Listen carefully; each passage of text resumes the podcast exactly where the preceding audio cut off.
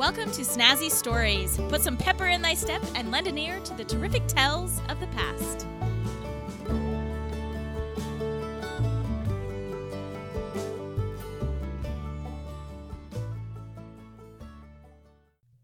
Hi, welcome to Snazzy Stories. If you would like to keep the storytelling alive, please go to patreon.com slash Snazzy Stories and donate to my storytelling adventure. Also subscribe to Snazzy Stories on iTunes, Spotify, many podcast apps, or go to snazzy stories dot com and leave an awesome review. With Thanksgiving around the corner and our country in a divided state, it may interest some to know that the Thanksgiving we know today as a national holiday came during a time of unrest. It came among the divisive American Civil War. In October of eighteen sixty-three, Abe Lincoln made a proclamation for a national day of Thanksgiving on the fourth Thursday of November. However, Abe Lincoln did not set out to have a National Day of Thanksgiving. That honor goes to Sarah Josepha Hale, who is known as the godmother of Thanksgiving. She was a writer, author of Mary Had a Little Lamb, and the first female editor for a magazine just for women. Sarah Hale grew up in New Hampshire celebrating a day of Thanksgiving, just as many other communities in New England, carrying on the tradition of early pilgrims celebrating days of a good harvest, and George Washington calling for a public day of Thanksgiving and prayer for our young country. But Sarah Hale believed it should be a national holiday. In eighteen thirty-five, Sarah wrote in one of her books of short stories, quote, "Our good ancestors were wise, even in their mirth. We have a standing proof of this in the season they chose for the celebration of our annual festival, the Thanksgiving. The funeral-faced month of November is thus made to wear a garland of joy.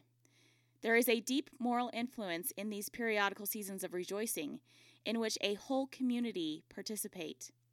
They bring out and together, as it were, the best sympathies of our nature.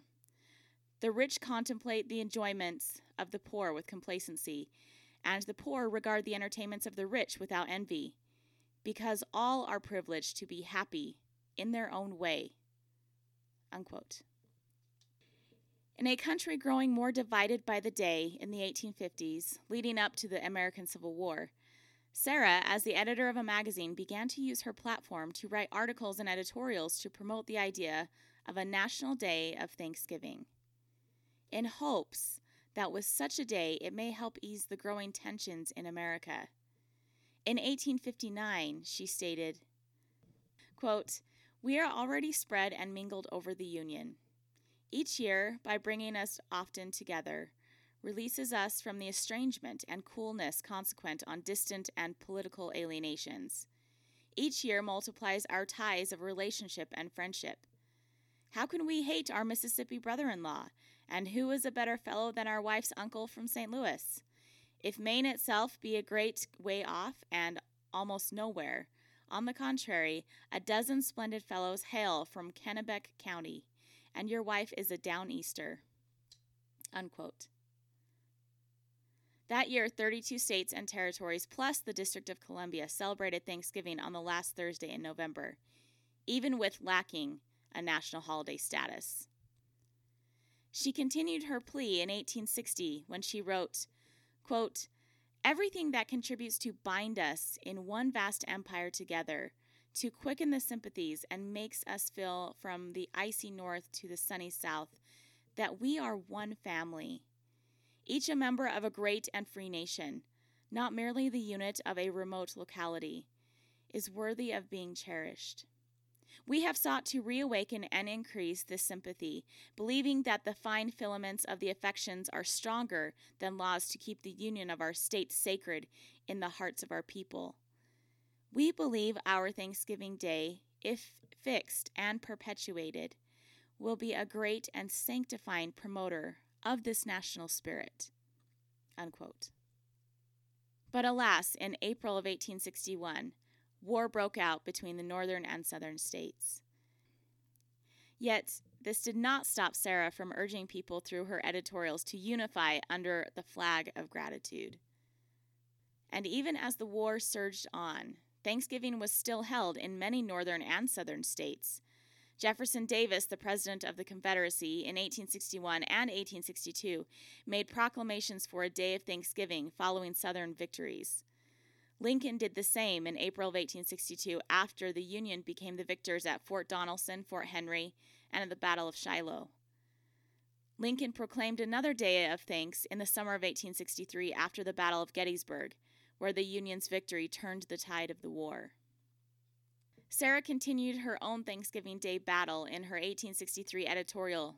She said, quote, "Would it not be of great advantage socially, nationally, religiously, to have the day of our American Thanksgiving positively settled? Putting aside the sectional feelings and local incidents that might be urged by any single state or isolated territory that desired to choose its own time, would it not be more noble, more truly American, to become nationally in unity when we offer to God our tribute of joy and gratitude for the blessings of the year? Taking this view of the case, would it not be better that the proclamation which appoints Thursday, the twenty-sixth of November, eighteen sixty-three, as the day of Thanksgiving for the people of the United States of America should, in the first instance, emanate from the President of the Republic to be applied by the governors of each state and every state, in acquiescence with the chief executive advisor?" Unquote. After the Union victory of Gettysburg, Sarah Hale wrote a letter in September of that year to President Abe Lincoln and Secretary of State William Seward, requesting the president create a national day of Thanksgiving.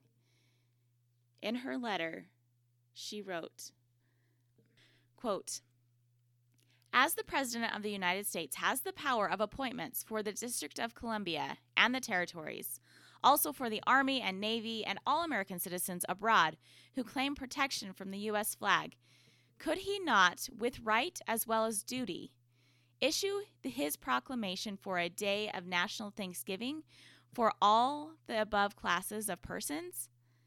And would it not be fitting and patriotic for him to appeal to the governors of all the states, inviting and commending these to unite in issuing proclamations for the last Thursday in November as the day of Thanksgiving for the people of each state? Thus, the great Union Festival of America would be established." Unquote. A week after they received her letter, William Seward put together Lincoln's proclamation of making a day of Thanksgiving a national holiday in hopes that it would, quote, "heal the wounds of the nation," unquote. Here are William Seward's words given by President Abraham Lincoln in October of eighteen sixty-three. Quote, "The year that is drawing toward its close has been filled with the blessings of fruitful fields and healthy skies.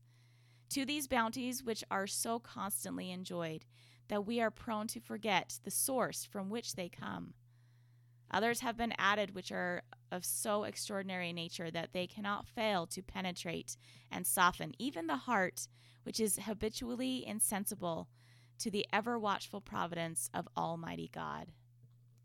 In the midst of a civil war of unequaled magnitude and severity, which has sometimes seemed to foreign states to invite and to provoke their aggression, peace has been preserved with all nations, order has been maintained, the laws have been respected and obeyed, and harmony has prevailed everywhere, except in the theater of military conflict.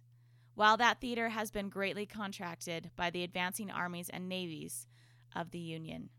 Needful diversions of wealth and of strength from the fields of peaceful industry to the national defense have not arrested the plow, the shuttle, or the ship. The axe has enlarged the borders of our settlements, and the mines as well of iron and coal as of the precious metals have yielded even more abundantly than heretofore. Population has steadily increased, notwithstanding the waste that has been made in the camp, the siege, and the battlefield, and the country. Rejoicing in the consciousness of augmented strength and vigor is permitted to expect continuance of years with large increase of freedom. No human counsel hath devised, nor hath any mortal hand worked out these great things. They are the gracious gifts of the Most High God, who, while dealing with us in anger for our sins, hath nevertheless remembered mercy. It has seemed to me fit and proper that they should be solemnly, reverently, and gratefully acknowledged, as with one heart and one voice, by the whole American people. I do therefore invite my fellow citizens in every part of the United States, and also those who are at sea and those who are sojourning in foreign lands, to set apart and observe the last Thursday of November next, as a day of thanksgiving and praise to our beneficent Father who dwelleth in the heavens. And I recommend to them that while offering up the ascriptions justly due to him for such singular deliverances and blessings, they do also, with humble penitence for our national perseverance and disobedience, commend to his tender care all those who have become widows, orphans, mourners, or sufferers in the lamentable civil strife in which we are unavoidably engaged, and fervently implore the interposition of the Almighty hand to heal the wounds of the nation and to restore it, as soon as may be consistent with the divine purposes, to the full enjoyment of peace, harmony, tranquility, and union." Unquote. Even though President Lincoln had proclaimed Thanksgiving a national holiday on the fourth Thursday in November, other presidents tried to move the date, such as Franklin Roosevelt in nineteen thirty-nine, to two weeks earlier in order to give more shopping days throughout the holiday season to try and stimulate the economy during the Great Depression. But not everyone in the United States adhered to the new date, and in nineteen forty-one, legislation was brought forth by Congress and signed by Franklin Roosevelt that Thanksgiving would keep its date of the fourth Thursday in November. Finally, Sarah Hale's lifetime goal had been accomplished. Our world has come under a pandemic that has made it difficult, or maybe even impossible, to come together in thankful celebrations this year. And the United States has split apart due to the political climate in our nation. But one hundred fifty-nine years ago, our nation fell into a civil war with seemingly nothing to unite them. However, in the southern and northern states, a day of Thanksgiving was adhered to. Even though the southern and northern days of Thanksgiving were in direct relation to their military victories, they ultimately united under a banner of Thanksgiving on each side. They recognized a need for such a day, which is a stepping stone to finding common ground. And since eighteen sixty-three, the Union has chosen to unite itself in gratitude. And I propose we do the same today. It may be the start we need to heal the wounds and the strife that the United States and its people find itself in today. Thank you for listening to Snazzy Stories. Come back again where everyone has a story.